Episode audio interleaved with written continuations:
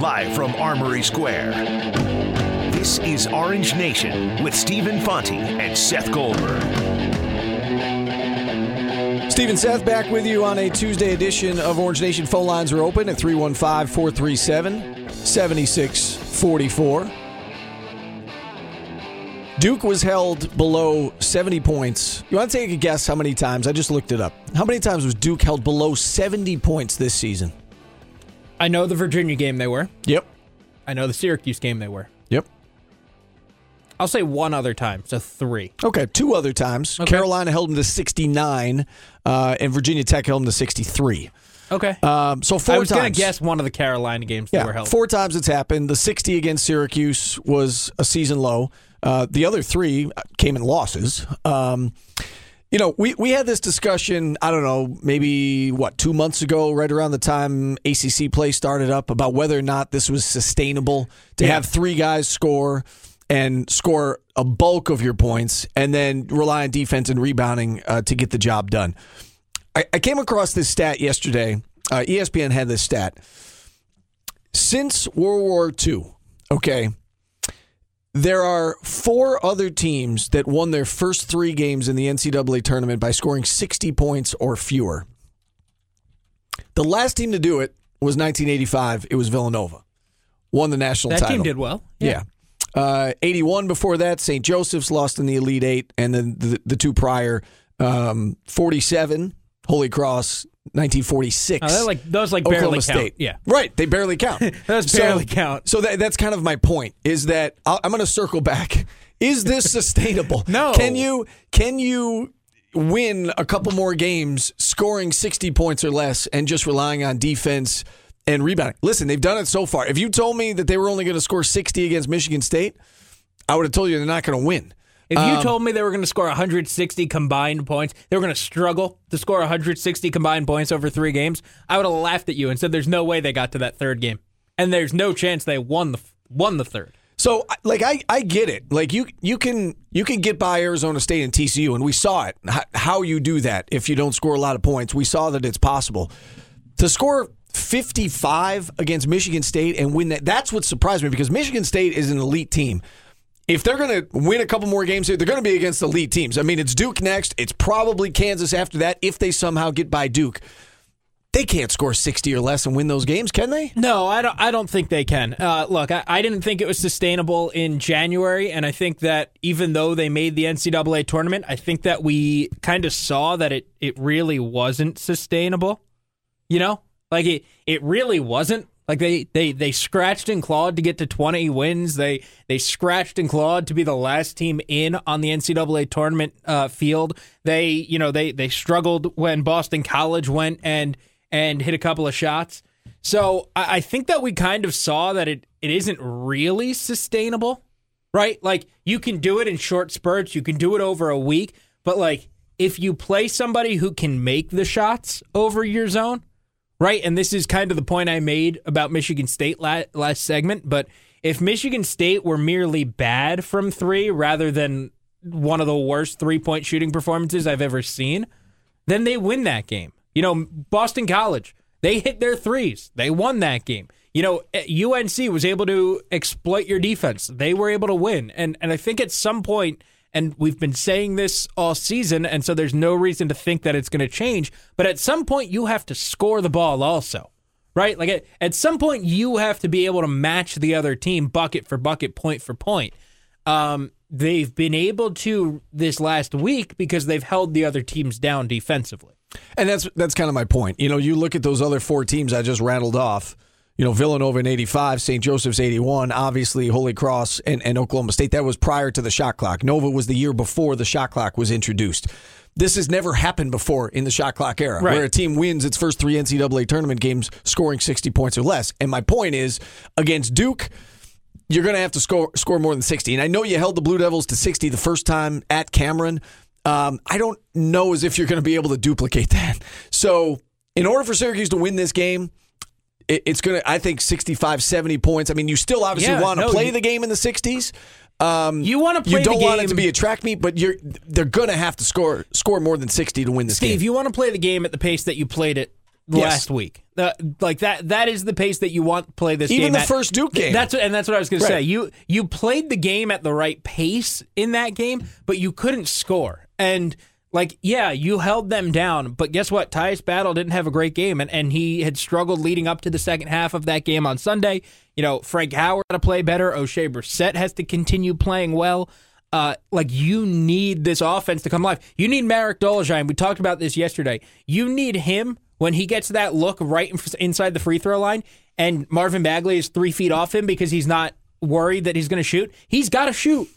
And he didn't do that in Cameron. Can he do that tomorrow? Can Pascal Chukwu catch and convert on one or two plays? You He- need that. He was afraid to shoot. Marek was afraid to shoot down there in Cameron. Yeah. He's a different player now. You look at the Wake Forest game down in Brooklyn. You look at the TCU game. He is a different player. He's going to have to step up, and that's a great point by you. Uh, we talked about with Gerry McNamara earlier today as well that that Marek could be a difference maker in this game because he was he was non-existent virtually in that first game down at Cameron. He is a different player now. And look, he did it. In, he did it on Sunday, right? He took three shots, but when were they? They were in the first five minutes of the game, and so at least you're then making yourself a threat for the next 35. If you don't shoot again, it doesn't matter. But when you get the ball, the defense is going to come to you. All right, let's go to the phone lines. Uh, Kevin kicking us off today on Orange Nation. Hey, Hey Kevin. guys, um, I got something fun I've been thinking about. I want to run past you. Um, so we lost to Kansas in, during the regular season. We lost to Duke during the regular season. Somehow or another, the basketball gods were watching over us, and we made this tournament. They played three teams that they haven't seen all season, and somehow have survived to advance. What goes to my mind immediately is, okay, now we get another shot at Duke. We didn't play well the first time. We get another chance to play better and maybe pull out this win. Redemption. If we happen to get past Duke, good chance we're going to see Kansas. Redemption again. I think it's I think it's like you were saying, Steve, the drama of what what can happen at the end of the year uh, of how this team has the possibility to um, get that redemption from earlier in the year. And um, It's a revenge tour. That. Pardon me. It's a revenge tour coming up. Yeah, yeah, and I think it's going to make make. Yeah, I think they're going to get fired up. We know they can score. We've seen it. They don't do it on a regular basis, but it's coming. It's got. I think. I think they're going to pick it up. Hopefully, they pick it up on Friday and they get this a chance to uh, uh, see Kansas again. And um, I can just I can just see it happening. I hope it goes through. I know I'm I know I'm dreaming a little bit, but that's the fan in me, I guess. Um, and then real quick, um, I have a question. Um, I've heard a lot of talk about blue bloods, blue bloods lately, and I don't quite understand what that means. And are we a blue blood? Well, That's an interesting That question. is an interesting question, That's Kevin. a que- is that a question for next week after Syracuse is okay? I'm I, I'm going to go ahead and say this after Syracuse is knocked out of the tournament. You didn't have to put a time frame on it. You don't say next week. You say when Syracuse is not, or when the season is over. When the we can season is over, that. is this a larger discussion? Because I think that's an interesting It's a discussion. good, good question. Um, Duke is certainly in that group. In you know, Kansas, Duke, Kentucky, Kentucky, UNC, right?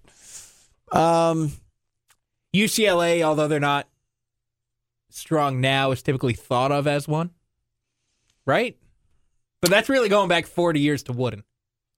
you know, I don't know if it's because I've, you know, I grew up here and I've been covering this team for a long. I, I you know, my my knee jerk is yes. I think so, Syracuse too. is a blue blood. Um, now I don't know if the people in Lexington or Raleigh Durham are going to take exception with that, but yeah, I think Syracuse is a blue blood. I tend to think so too. And I did. I didn't grow up here. Like I, I but I, I, I think of. Uh, here's what I think of when I think blue blood. Is it one of like the first ten basketball programs you would say? Yeah. Like if you if you found the college basketball fan out there, is this one of like the first ten programs they would say? Duke, Carolina, Kentucky, Yeah, Kansas, Syracuse.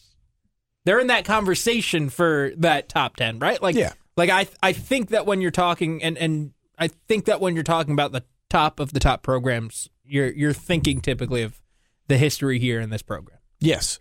Um, all right, let's get another phone call and we can get back to that. And yes, I think whenever the season is over, uh, we can get back to that topic. Good question, though, from Kevin. Uh, Scooter and Jamesville up next on Orange Nation. Hey, Scooter. Hey guys, remember me a couple months ago when Virginia kind of rose to the top, and I don't remember the conversation we had, and I said, well, if Virginia's the one seed, then anything can happen in the tournament, and I didn't even mentioned, I said maybe even the 16th seed could knock off somebody because it just needs parity. And I, I had I had the right team lose, and I figured Virginia had the shot the way they style of play. I would I, I, I wouldn't pick the team to beat them. I was kind of hoping maybe a Bucknell or a Pennsylvania would have matched up, and I was taking a shot against them in my bracket because I got I got Kentucky coming out of the you know coming out of there anyway. So theoretically, I, I you know I didn't think Virginia was going to go to the Final Four anyway. But this is this tournament, you know, reminds me what if you, if if you watch college basketball, and not just the ACC, you watch nationally.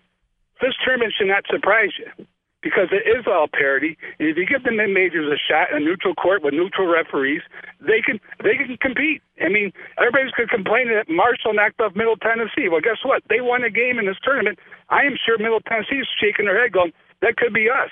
Yeah. And there's other teams from mid majors that are thinking the same thing. Now, Loyola would have been the test case. I mentioned that. I said if Loyola yeah. didn't win their conference title, would they still have been a large team? I don't think they would have. Yeah, but they could. You know, if you watched them, uh, you know, you know, you've watched them in the regular season. You know, there's nothing wrong with that team physically, athletically. I mean, they they should be there. So this. So, so basically, the tournament's done with a. I thought it's pretty. Uh, you know what happens is when you have the underachievers like Kentucky and Duke that don't play well the whole year, and all of a sudden they're playing up to their NBA, uh, you know, uh, talent, and you know the, the one seed type of talent you know, Carolina does not surprise me. Remember, they have like 10 or 11, 10, 10 or 11 losses, and one was to Wofford at home. So, you know, if if you're a two seed with 11 losses, you know, the parity you know shows it right there that the ones and the twos weren't that strong, and the and the lower seeds are just as good as maybe the one and the two seeds. Yeah, I think we saw that all year, didn't we? I mean, we saw all year that the teams at the top weren't great, weren't separating themselves as much as maybe they had in years past. True. Tournament is playing that out. And I'm not shocked that Virginia didn't make the Final Four. We talked about this when the brackets were out. I said, wow, you know, Virginia's got a tough path. Yeah. Um, I am shocked that they were the first to lose Me to too. a 60. That team and, and the way in which it happened, we discussed that yesterday. The fact they lost by 20, um, that blows Shocking. my mind. Uh, yeah. But that was obviously a very bad day at the office, and that can happen uh, in this tournament. We need to take another timeout 315 437 7644. Oshae Brissett coming up in about 25 minutes. Keep it here. We'll be right back. Live from Armory Square, this is Orange Nation with Stephen Fonte and Seth Goldberg. Syracuse and Duke in the Sweet 16 Friday night. The NCAA tournament rolls on today, though, in Division Two. Our good friend Patrick Beilein and the Le Moyne Dolphins about set to uh, to take the court. One o'clock tip, one o'clock Eastern time, out in South Dakota. It's the national quarterfinals. Le Moyne taking on West Texas A and M University at one o'clock. We'll have uh, highlights from that game tonight on News Channel Nine. Best of luck to uh, to Coach Beilein and the to, Dolphins. You didn't go to Sioux Falls. We did not. It's a long trip. It's an it expensive trip. It is. I remember this from when the women went out there yes. a couple years ago.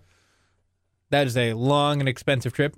Very, very expensive for a student radio station to try and pay for, which is what I was trying to figure out at the time. I did hear that the uh, the student television station uh, up at Syracuse they are driving to yes. Omaha, yes. Nebraska. That is how they. That yeah. is uh, that is not going to be an easy trip. I feel bad, almost almost feel bad complaining about driving to Dayton and Detroit. That was not fun. Uh, Omaha, I, I, can't even imagine. I hope how they've already left. That is.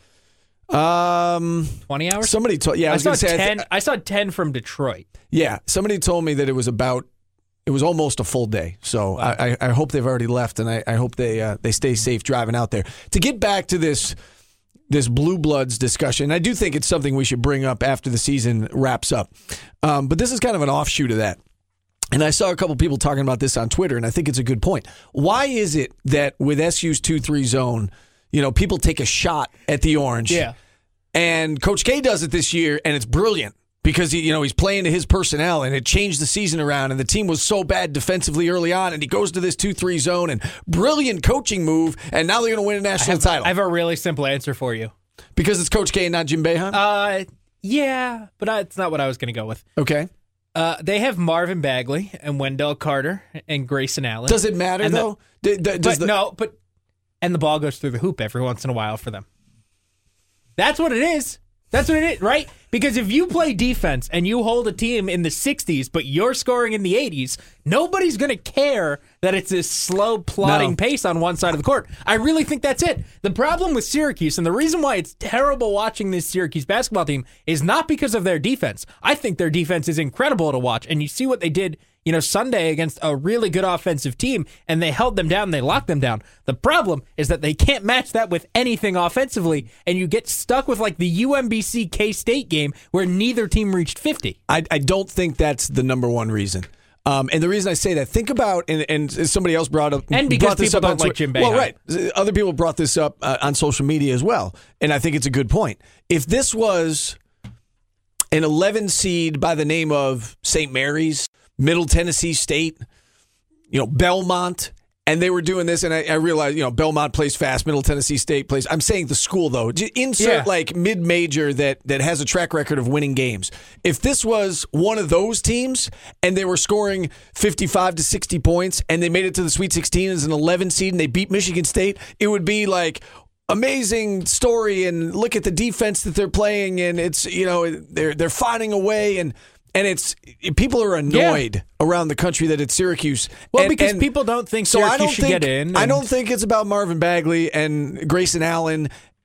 I think it's the name on the front of the jersey, and I think it's the name on the front of the leader jersey. of that of the program. Uh, That's more so what I think it is, more than just the name of on the front of the program. I do think the offense plays a big role because when you do it on both ends of the court, and when you're so good that you're stifling a team on one end, and then you're stifling yourself on the other, uh, like I, I think it just makes for a terrible combination. But I, I think a lot of this is about the guy at the top Yes, right? And and people were so happy around the country to see Jim Boeheim got caught, right? How happy were people three years ago to see, hey, Jim Boeheim in Syracuse got caught, and then he's going to retire. Awesome, good riddance, right? That that was, I think, that was the feeling in most places around the country, and uh, they hate that over these three years he's taken a team that was on and off and struggled and won a couple of big games and then took them and went to a Final Four as a 10 seed. Hates that he took this team that doesn't really have anything overly standoutish, but nothing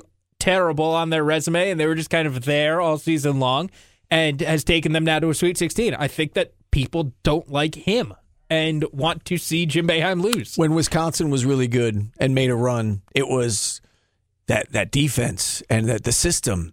And and Virginia, the same thing. It's you know the the pack line defense and and Tony Bennett uh, is brilliant. Um, and, and for whatever reason, and I think we know the reason. We're discussing the reasons. For whatever reason, um, it's people are annoyed with with Syracuse and the defense. And um, you know what? That's fine. And and these players, they've got a chip on their shoulder. Um, and and again, that's not the reason they're winning these games. They're winning these games for themselves, and they're going out and they're playing with a lot of heart, and they're just they're, they're doing what the coaches tell them.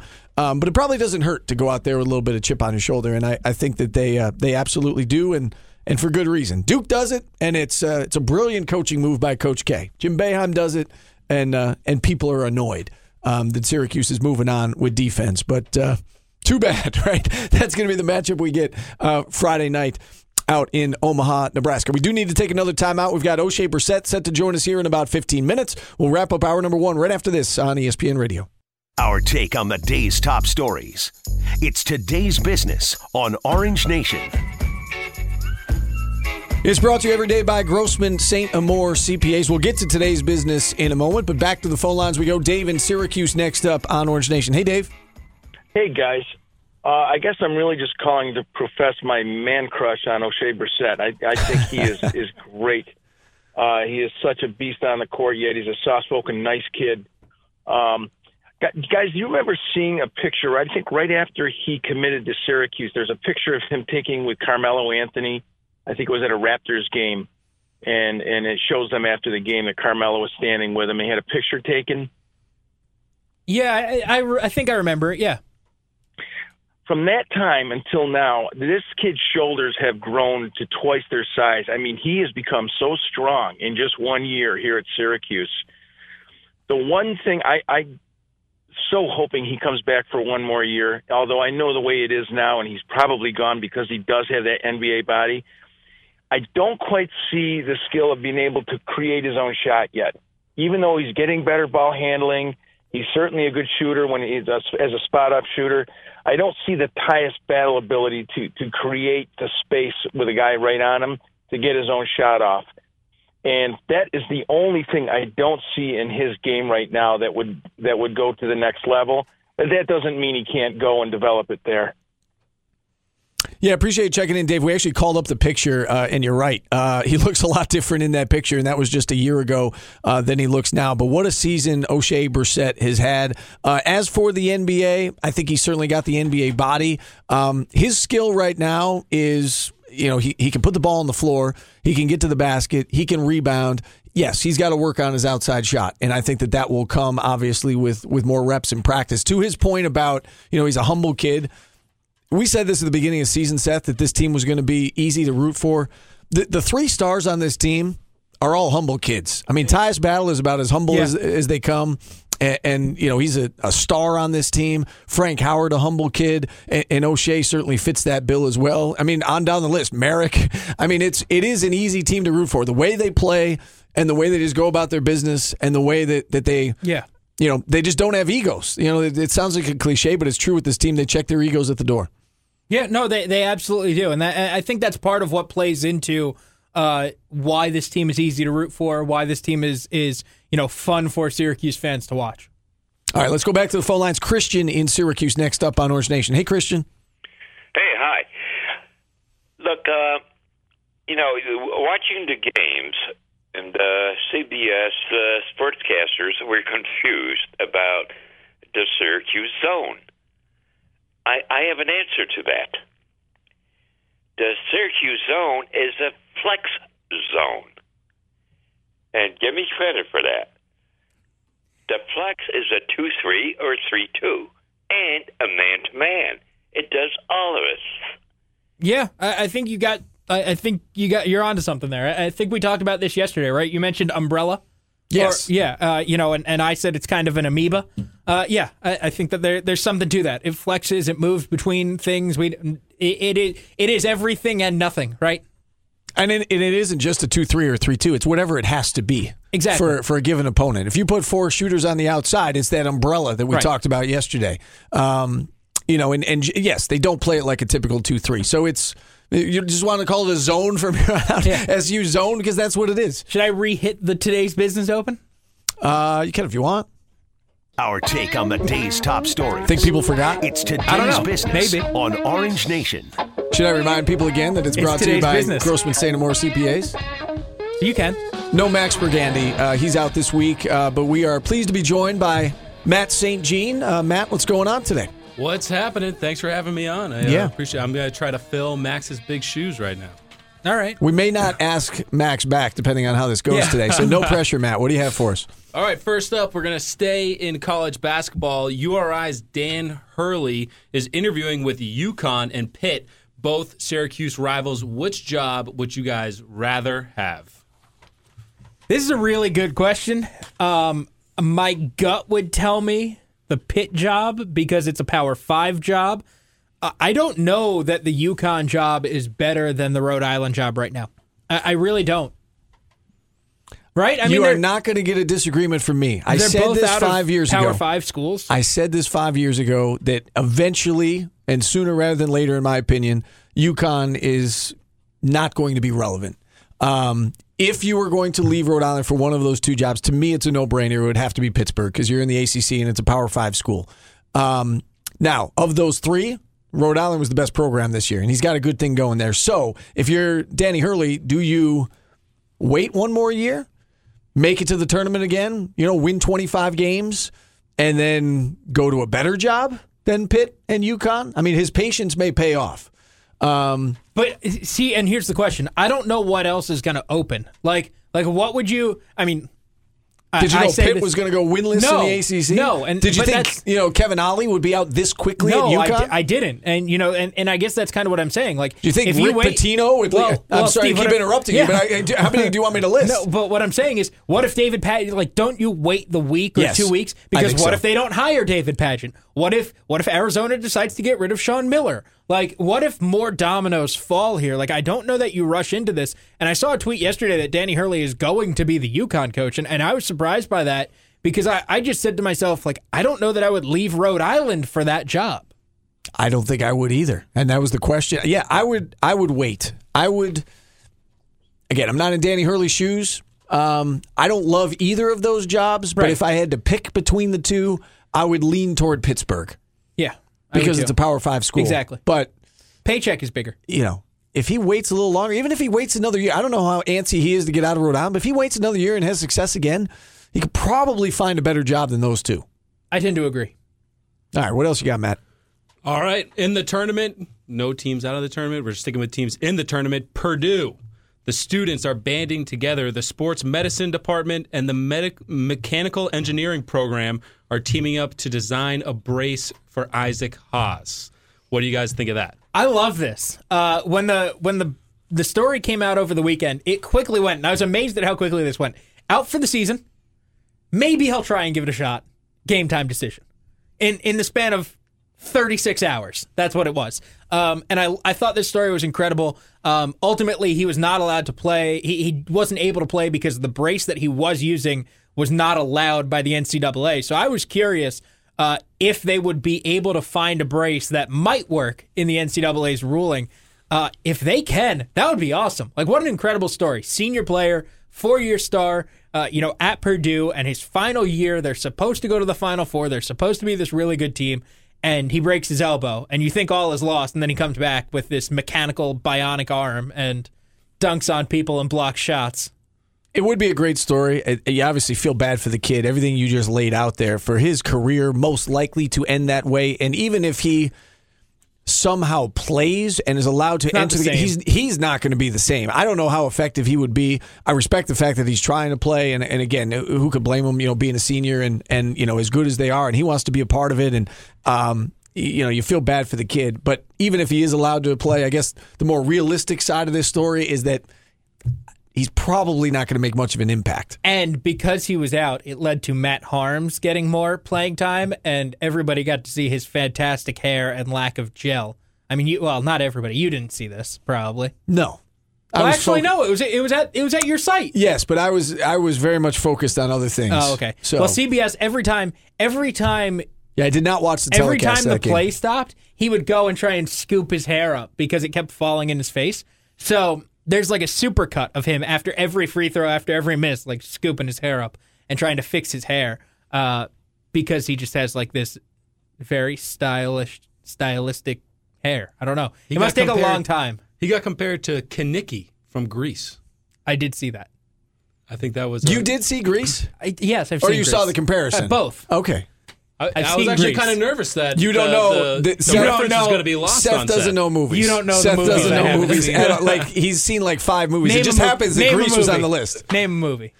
Uh, I mean, we I've already documented this with Brent. The Star Wars saga, I've only seen the first one, like the original. number four. Yeah.